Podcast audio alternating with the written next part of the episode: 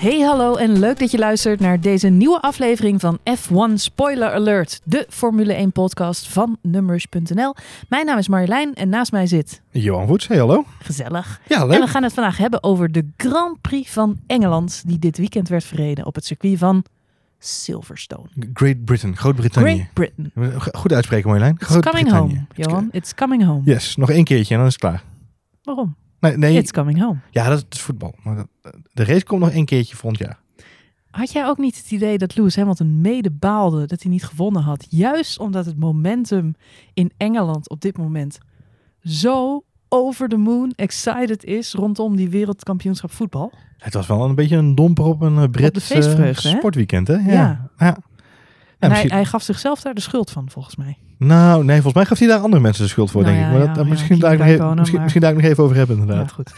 Oké, nou, we gaan het hebben over die eh, Grand Prix. Het was natuurlijk een hele enerverende race. Het was een race waarin eh, Max Verstappen niet finishte. Dat is voor het eerst in lange tijd. Dat is voor het eerst in een tijdje. En eh, dat na drie fantastische raceweekenden. Mhm. Derde, tweede, eerste plek. Ehm, nou waren de verwachtingen van tevoren niet zo hoog gespannen voor Silverstone. Nee. Maar dit was wel heel teleurstellend. Mm, Ja, met name, maar kijk, het is met name omdat het een technisch mankement is. Mhm. Als je kijkt naar de race, denk ik dat hij buiten proportioneel gepresteerd heeft. Ja, dat denk ik ook. Maar wat ik, ehm, ik moet even goed zeggen, want om heel eerlijk te zijn, ik vond dit een fantastische Grand Prix. Echt fantastisch. Het was, Max Verstappen is uitgevallen en ik ben groot fan. En ik vind dat verschrikkelijk als het gebeurt. Maar ik had er bijna geen oog voor. omdat het top 4 gevecht tussen Ferrari en Mercedes zo fenomenaal spannend was. Het Dat is, het dat er gewoon niet toe deed. En wat mij ook heel erg opviel, en daardoor was ik het al een beetje kwijtgeraakt gedurende de race. Van tevoren, de verwachtingen waren inderdaad niet hoog gespannen. Max reed een lange tijd op een derde plek. Mhm. Dat we allemaal zoiets hadden. Nou, hè, wat, voorspel, wat hij zelf voorspelde. Als er iets gebeurt in de kop, dan maken we een kans. Ja. Er was iets gebeurd in de kop. Daar hebben we het zo nog even over. Eh, dus die derde plek, die zag er best wel goed uit. Maar wat mij al mateloos frustreerde, is... Hij, hij, er gebeurde steeds iets waardoor dat gat eigenlijk niet uit te bouwen viel. Zijn positie, die derde plek, was eigenlijk vanaf het moment dat hij daar lag onhoudbaar. je, voel, je voelde aan, eh, ik denk dat je dat ook een beetje bedoelt, je voelde aan dat het iets is wat hij niet zomaar kon gaan houden. Hij kon het niet houden. En vanaf het moment dat die safety car situatie kwam, wisten we allemaal, nou, nu is, nu is het voorbij. Maar ik zag het al toen Kimi Räikkönen zijn stop-and-go penalty kreeg en zeven seconden achter Max kwam te liggen. Ja, zo, zo snel weer terugkwam uiteindelijk. Ja. Het binnen no time drie seconden binnenhalen. Precies. Nee, het verschil was natuurlijk bijna een seconde per rondje in die auto. Ja. Eh, eh, in de kwalificatie eh, werd het al geroepen hè, dat het bijna een seconde per ronde was. In de kwalificatie wist Max dat knap naar, naar 700 te- terug, terug te brengen. Wat natuurlijk fantastisch is. Maar ja, met een vol geladen auto, vol benzine en, en in de wedstrijdmodus heb je toch gewoon in één keer over een ander voertuig. Nee, het verschil was natuurlijk best wel aanzienlijk. Verstappen noemde het zelf ook na afloop gewoon frustrerend bij Ziggo. Ronduit fr- frustrerend. Eh, werd ook één op één bijna overgenomen op alle internationale media, zijn kritiek daar. Ja, hij, sprak, hij heeft erover gehad dat het leek alsof hij met zijn auto in een andere klasse reed dan de top 4. Ja, Hij ja. vergeleek het Formule 2 forlu- met de Formule 1. Zeg Ja, maar. ja, dat was een beetje wat hij voelde inderdaad. Ja. Nou ja, kijk, als je dus ziet wat hij dan doet. eh, De enige reden waarop ze hadden kunnen redden was inderdaad met die één stop. Eh, Ja. En dat is ook wat ze geprobeerd hebben. Maar hij gaf zelf ook gelijk aan na de wedstrijd. Ja, dat was hem toch niet geworden. Nee, Die banden nee. hadden natuurlijk veel te En even geduurd. vooropgesteld, hij had dus in ronde 3 al een probleem Ja. met zijn eh, remmen. Ja. Wat Ja. me echt doodeng Ik lijkt. kan zeggen, het probleem lijkt me inderdaad... Dat je dus gewoon op de vloer trapt met je rempedaal. Ja, Eh, en die bug die kwam vervolgens niet meer terug. Ik heb het één keer- ook ik doodeng ik lijkt. heb het één keer meegemaakt op PlayStation. Dat is echt doodeng. Ik heb het één keer meegemaakt in een echte auto. Een huurauto in Oei. Italië. Oei. Midden in de nacht terugrijdend van Rome. Oh naar nee. een camping. dat was eng, kan ik je Ja, vertellen. dat kan ik me voorstellen. Maar goed. Was het een Ferrari of... Nee, ja. een eh, Ford K. Ja, de K stond voor K-auto. Ja, precies. Van kapot. Ja. Eh, maar goed, eh, daar, maar dat was dus zijn probleem. En eh, ja, dat zorgde er eigenlijk voor dat, eh, dat die auto de hele race al een beetje ontrouwbaar bleef. Daarnaast ehm, moest hij zijn banden opnieuw managen. Ja. Viel me wel op dat Ricciardo op eh, veel stukken sneller was. Ja, maar, Eh. maar Ricardo zat ook al gelijk van een andere stopstrategie. Weet je wat ik heel an- interessant vond? Ik heb achteraf ergens gelezen. Kimi Räikkönen zat natuurlijk achter Max Verstappen. Mhm. En uh, we hebben allemaal die briljante, uh, ja, uh, Rio, Kimi Räikkönen kwam buitenom bij Verstappen. Ja. En Verstappen die pakt hem vervolgens buitenom. Weer terug. Helemaal terug naar fantastische. Dus hè, als je het hebt over actie van de wedstrijd, is dat er zeker één van. Dus fijn dat we Max in elk geval zo nog in actie hebben kunnen zien. Wat ik heel interessant vond, is dat ik gelezen heb, Kimi Räikkönen heeft na afloop in de persconferentie gezegd dat hij, als hij achter een Red Bull rijdt, Mm allerlei problemen ervaart. Ja. Hij zegt, dat heb ik niet als ik achter andere auto's rijd. De Red Bull heeft iets, gaf Ja. hij aan.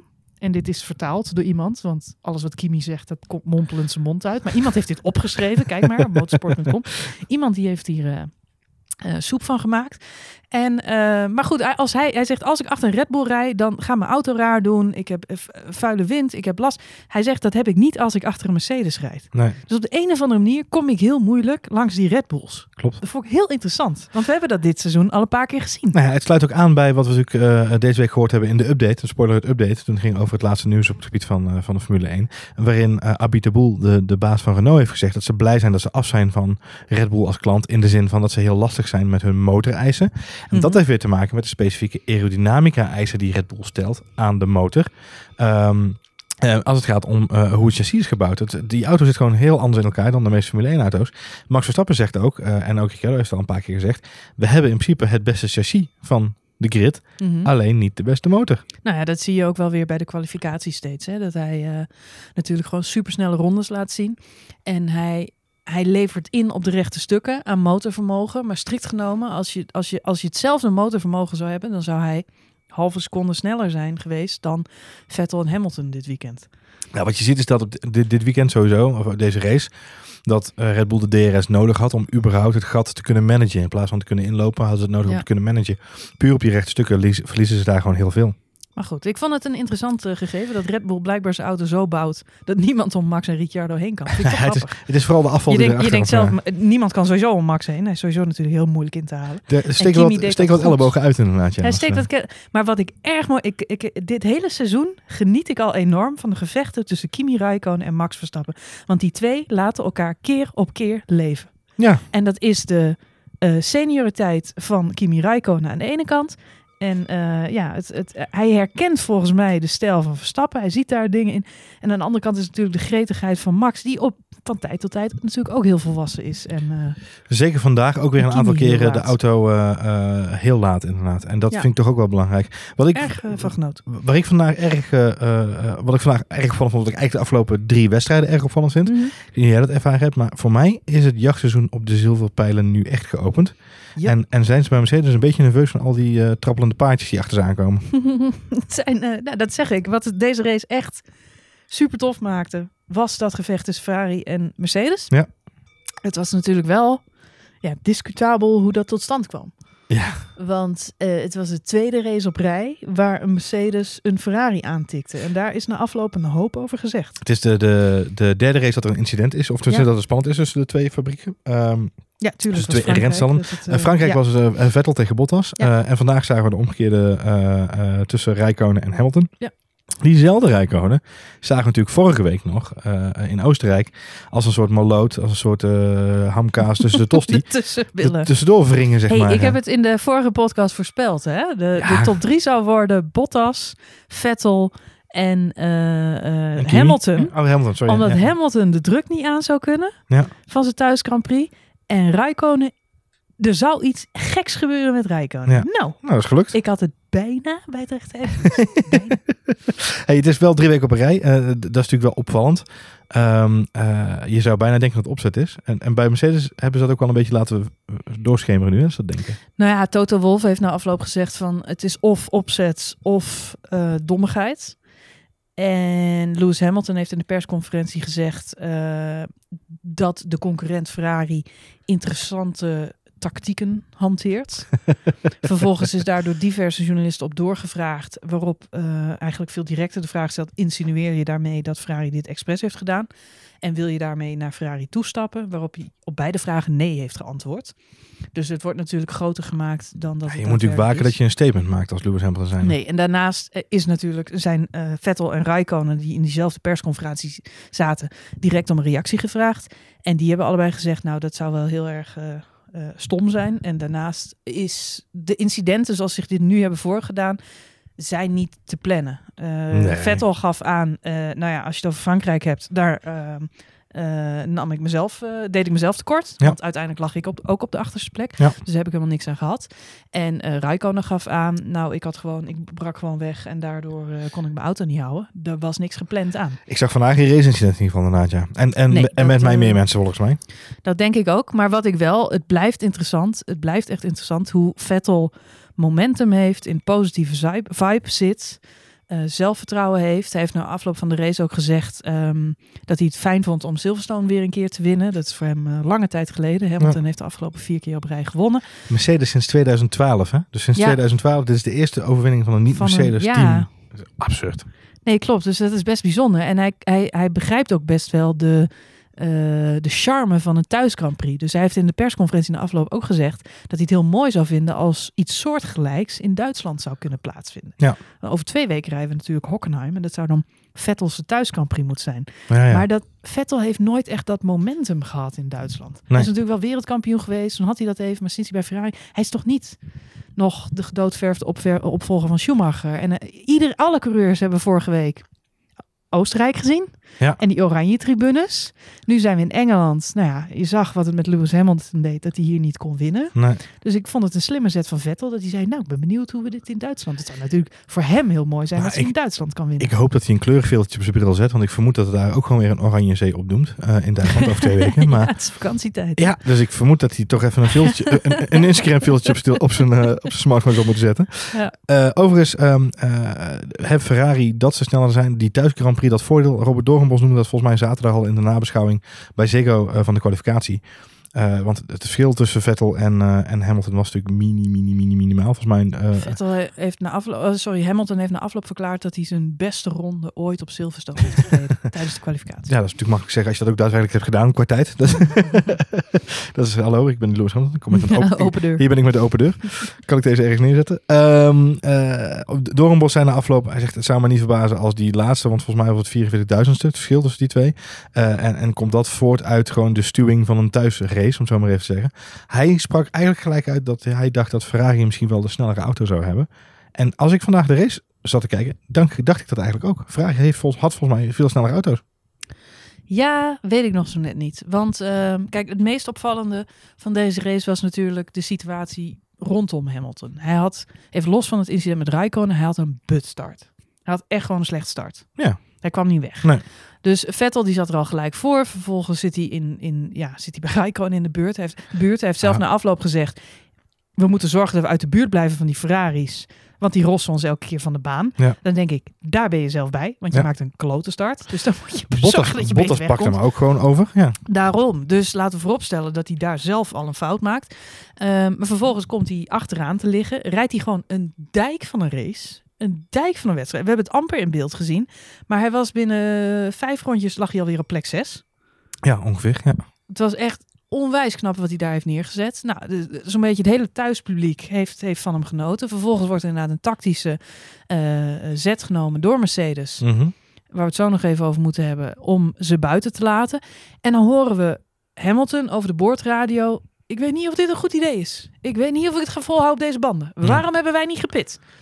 Eén brok onzekerheid. Alsof daar een jochie van 18 jaar in de auto zit die voor het eerst een Formule 1 race rijdt. Ja. Eén brok onzekerheid. Terwijl ik de ronde daarvoor zijn rondetijden in de gaten had gehouden. Hij was by far de snelste op de baan. Hij verbrak zijn eigen ronderecord Drie keer Rond, elkaar, drie keer Ja. achter elkaar. Ja. Hij reed 1.31'ers. Niemand was zo snel als Lewis Hamilton. Nee. Hij reed fantastisch. Als ik Mercedes was, had ik hem ook buiten laten rijden. Ja. Er sloeg nergens op om hem te laten pitten op dat moment. En uiteindelijk heeft hij er een paar, nog twee, twee plekken mee gewonnen. Ja. Is hij tweede geworden. Klopt. Nou ja, kijk, dat is, dat is wel het verhaal. Ik denk, jawel, maar als je kijkt naar die laatste eh, rondes, eh Rijkonen en, en Vettel zijn wel, waren op dat moment wel beter in de race, om het zo maar te zeggen. Zij hadden een beter race tempo voor mijn gevoel. Mhm. Ehm, kan ik ook verkeerd hebben gezien. Ehm, dus ik, ik kan me wel een beetje vinden in de mening van, van Doornbos. Dit is zijn voorspelling van de zaterdag.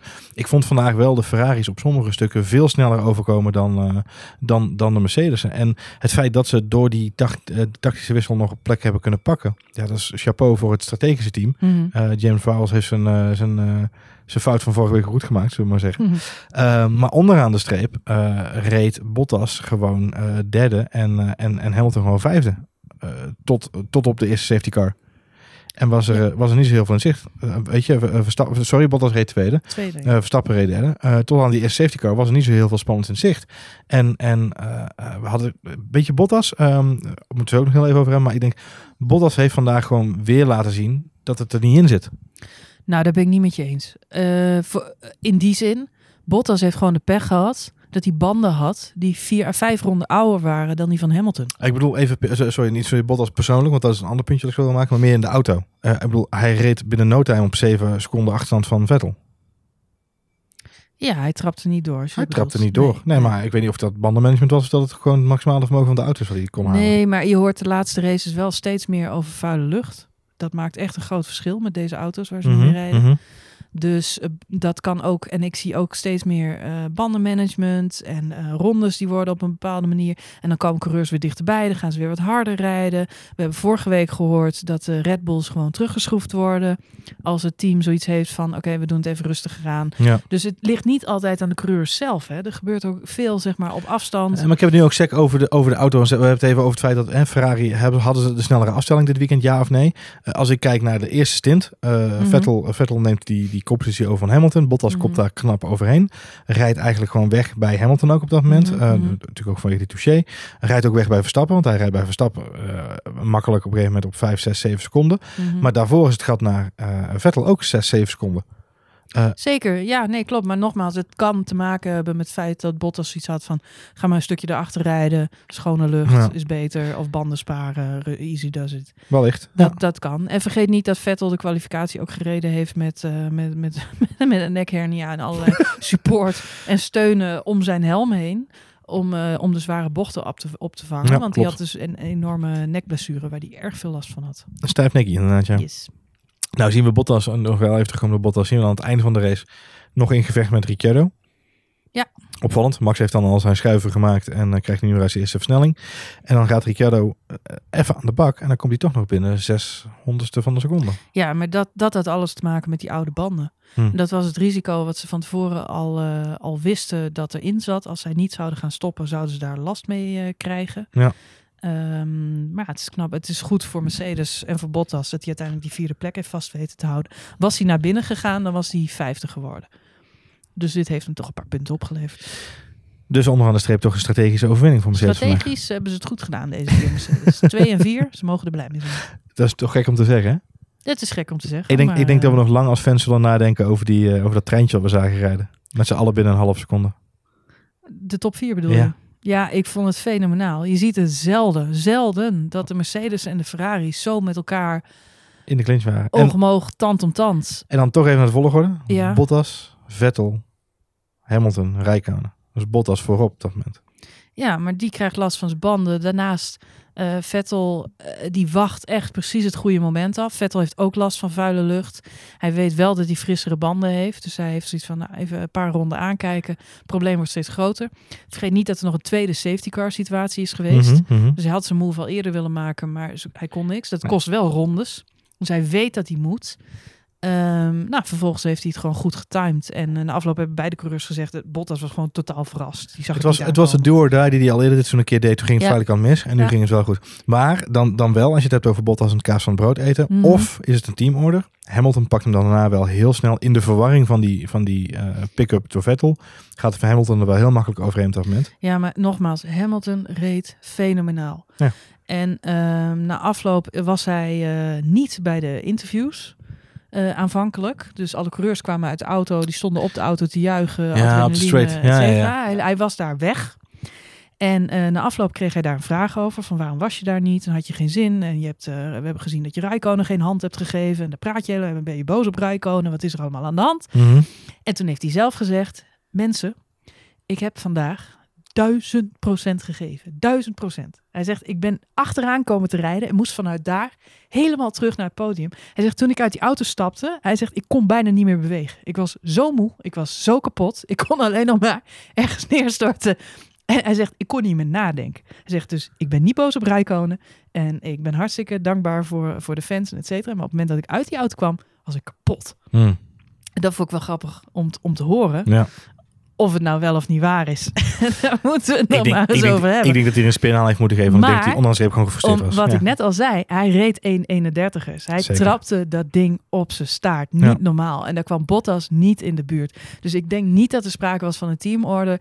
Hamilton had veel frissere banden. Die was heel laat naar binnen gegaan. Die, had, Mhm. die heeft heel lang doorgereden op een setje wat echt helemaal nergens meer over ging.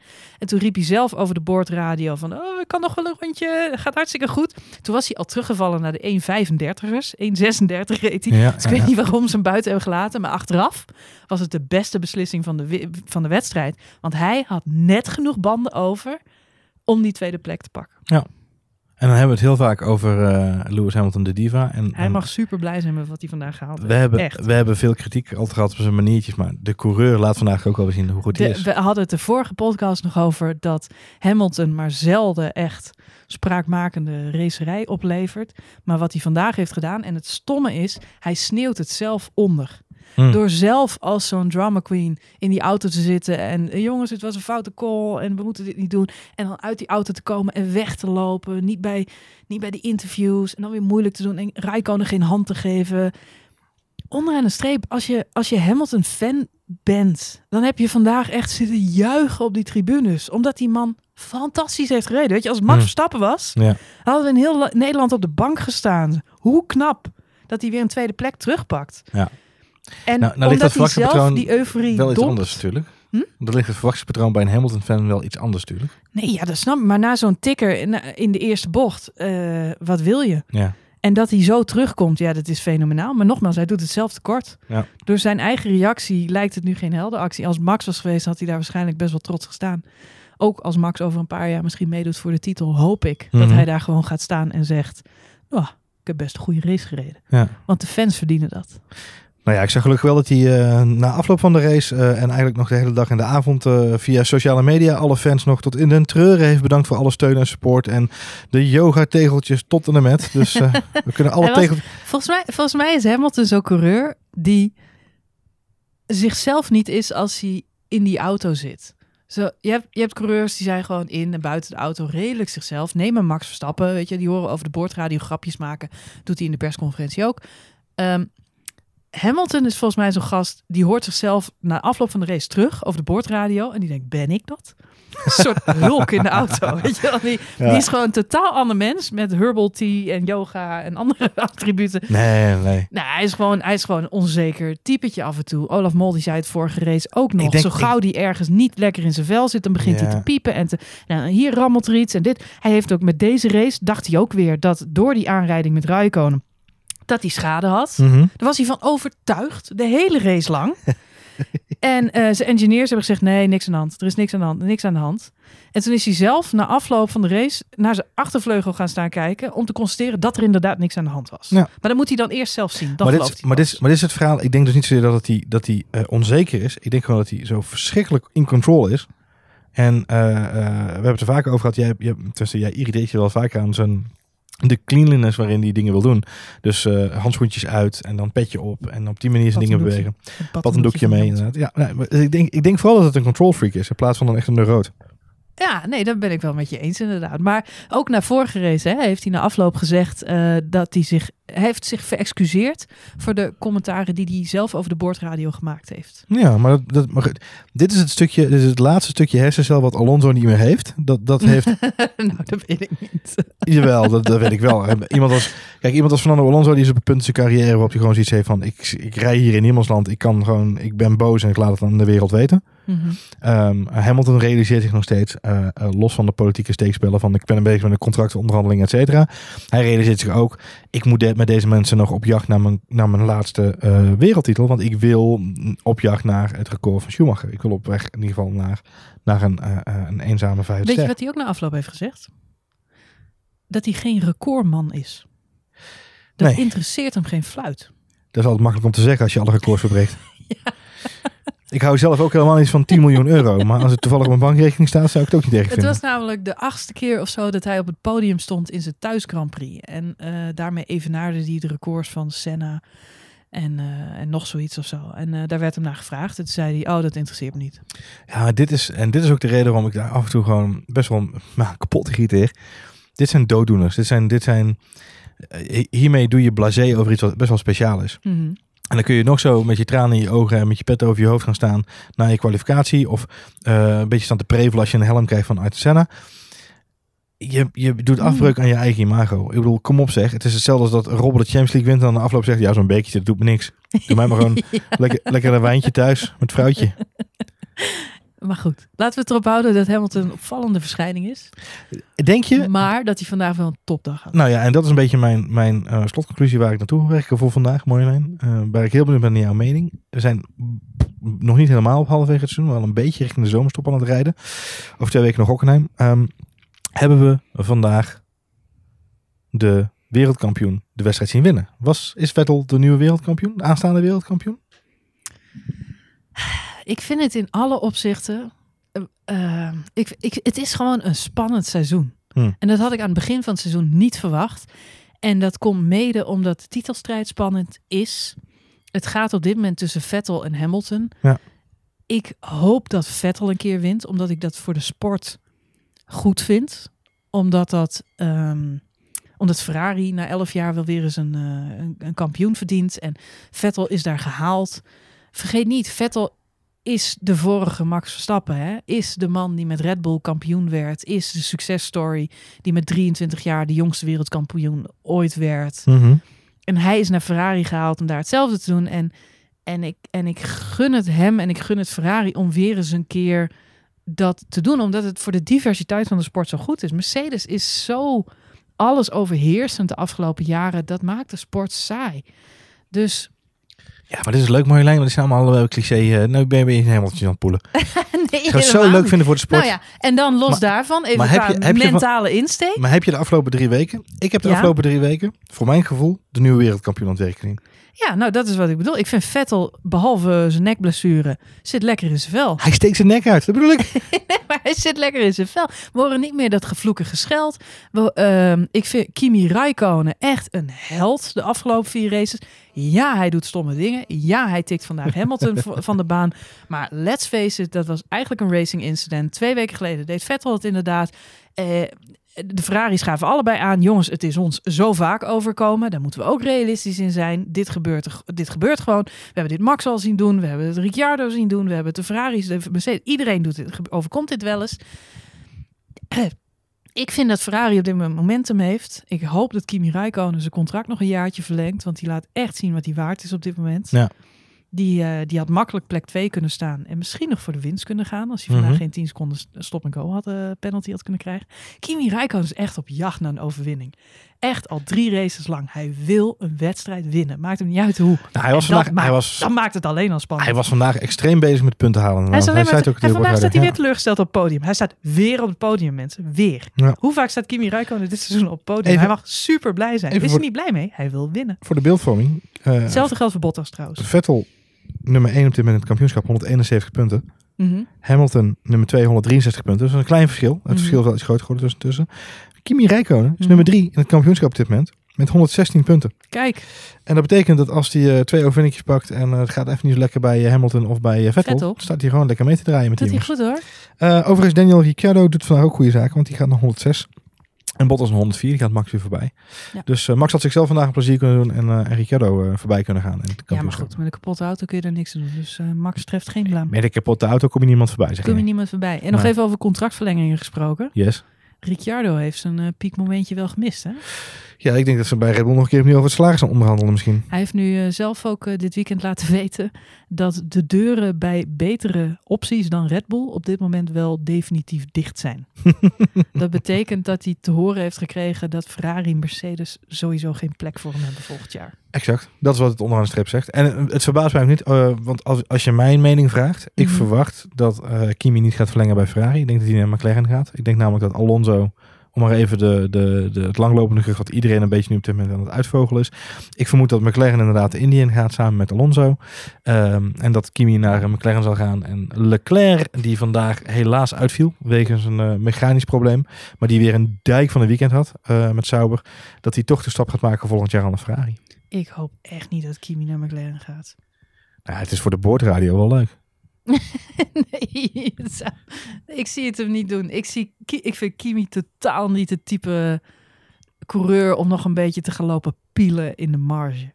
Nee, maar ik denk dat ze bij McLaren ook niet meer gaan pielen in de marge. Ik denk dat ze bij. McLaren volgend jaar het liefst ook weer gewoon zouden aanschurken tegen die top 3. Maar ja, maar ja, daar hebben we het vorige podcast over gehad. McLaren Ja. heeft een veel groter probleem. Dat is waar. Dus eh, dat weet iedereen in de sport. Goed, ehm, dat was de race van eh, Silverstone. Moeten we er nog, eh waren er nog andere opmerkelijkheden? Nee, ik zit heel even snel te denken. Ik moest wel even denken, ik moet, waar, ik, eh, waar we met z'n allen met, even met de handen in het haar en een puntje ons hebben gezeten, was denk ik bij die eerste ronde ook Perez die door de, door de pitstraat heen vloog. Waar ja, net, die trouwens na afloop nog een punt heeft gekregen. Exact. Want eh Gasly is... eh, Het was overigens Ocon die natuurlijk van de baan afging. Ja, Ocon. eh, Excuus. die, ja, eh, die ging, ging daar de, de pitstraat over. Nee, ik Nee, was, het was Perez. wel was het veel Het was Perez? wel Perez. Oh, dan is die knap Die teruggekomen. de daar. Williams er bijna uitschakelde. Ja. Nou, dan is die knap teruggekomen nog. Ocon lag sowieso hoog. En eh, Alonso natuurlijk weer op plek 8. Hè, dus, eh, Ja, nee, deed hij ook goed. En eh, wat ik ook wat jammer was, is dat Leclerc deze race niet gefinished is. Nee. Want hij had wel een ontzettend goede kwalificatie. Fantastisch Voor de mensen die de kwalificatie hebben zitten volgen, ineens zat er dus gewoon een Sauber tussen Max en Ricciardo in. ineens is drie weken weekend op een rij gewoon top van die gast. Ja, dus, echt ongelooflijk. Dus de hype waar iedereen het over heeft. Hij is wel echt snel. hij is echt snel. En hij is echt snel in een but-auto. Ja. Dus eh, weet je, kudos aan die gast. Watch out. Ja, Max. ze- ja, zeker. 100%. Eh, eh, Olaf Mol zei het volgens mij vorige week al. Bereid je voor op een tijdperk waarin we het hebben over de strijd tussen de podiumplaatsen. Tussen Gasly, Ocon, Leclerc en, en Max Verstappen. Ja, eens. Alleen toch zou ik heel graag zien dat Max en Ricciardo ook nog de strijd aan kunnen met deze kampioenen. Want er rijden toch echt wel verdetters rond. En dat zag je vandaag ook weer, vond ik hoor. Maar Vettel is 31, die gaat nog wel een paar jaartjes mee. Hamilton die uh, ligt aan wanneer die verzadigd is. En Kimi- Hij doet het niet voor de records. En Kimi, ja, als het WK rollator rennen begint, dan eh, zal hij daar misschien ook al aan mee willen doen. Ja.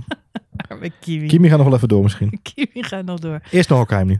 Eerst naar Hockenheim. Over twee weken is de Grand Prix van Duitsland op het circuit van Hockenheim. Dat is voorlopig wel de laatste keer. Klopt. Ehm, nee, volgens mij hebben we Ook nog één jaar. eh, Ook weer bijgetekend. Nee, die hebben volgens mij eh, de financiering rondgekregen voor volgend jaar inderdaad. Ja, die hebben nu eenmalig en dan is het weer klaar. Dus, in Al met al? al met al. In Duitsland gaat het ook lekker. In Duitsland gaat het ook lekker. Dus wat Vettel hoopt, namelijk dat hij ook zijn eigen thuis Grand Prix heeft waar hij kan shinen. ja, dat eh, is nog even de vraag of dat na volgend jaar of na dit jaar weer kan. Volgend jaar, eh, volgende over twee weken kunnen we genieten van de Grand Prix van Duitsland op het circuit van Hockenheim. Misschien komt de Nürburgring weer terug. Dat zou leuk zijn. Nou, dat zou leuk zijn. Dat is voor ons ook wat dichterbij. Nou, Hartstikke goed. Eh, en daarna hebben we nog de Hungaroring. En dan is er een kleine zomerstop. En dan eh, is er nog Spa aan het eind van de zomer. En we gaan nog naar Italië. Dus er zijn nog wel wat Europese races te gaan. ik ben net terug uit Italië. Wat doe je me nou aan? ja, het is pas in september. Oh, de race Voor bedoel de, je? voor de Nederlanders die op vakantie gaan, is dat net iets minder getimed. Yep. Ehm, tot zover deze aflevering van F1 Spoiler Alert. Eh, heel erg bedankt voor het luisteren. Vind je dit een leuke podcast? Abonneer je dan vooral op deze podcast. Dat kan in allerlei apps die je daar nu al voor gebruikt. Je kunt gewoon even zoeken op F1 Spoiler Alert. Klik op eh, abonneer en dan krijg je elke week als we een update of een raceverslag posten, gewoon automatisch een pingeltje. En kun je ons weer luisteren in de auto, op de fiets, tijdens het hardlopen, waar je maar bent. In je kart. In je kart. Woehoe. Woehoe. Ik weet niet of je van ons echt sneller wordt. Nee. is dat niet de bedoeling. Lekker lounge. De clowntje. Goed. ehm, wil je reageren? Dan kan het ook op Twitter naar Het Johan Voets. of naar Marjolein. En eh, wij, wij zijn er heel graag eh, volgende week weer met een update. Ja joh, nieuwsupdateje. Doen we gewoon. Bedankt voor het luisteren. Tot de volgende keer.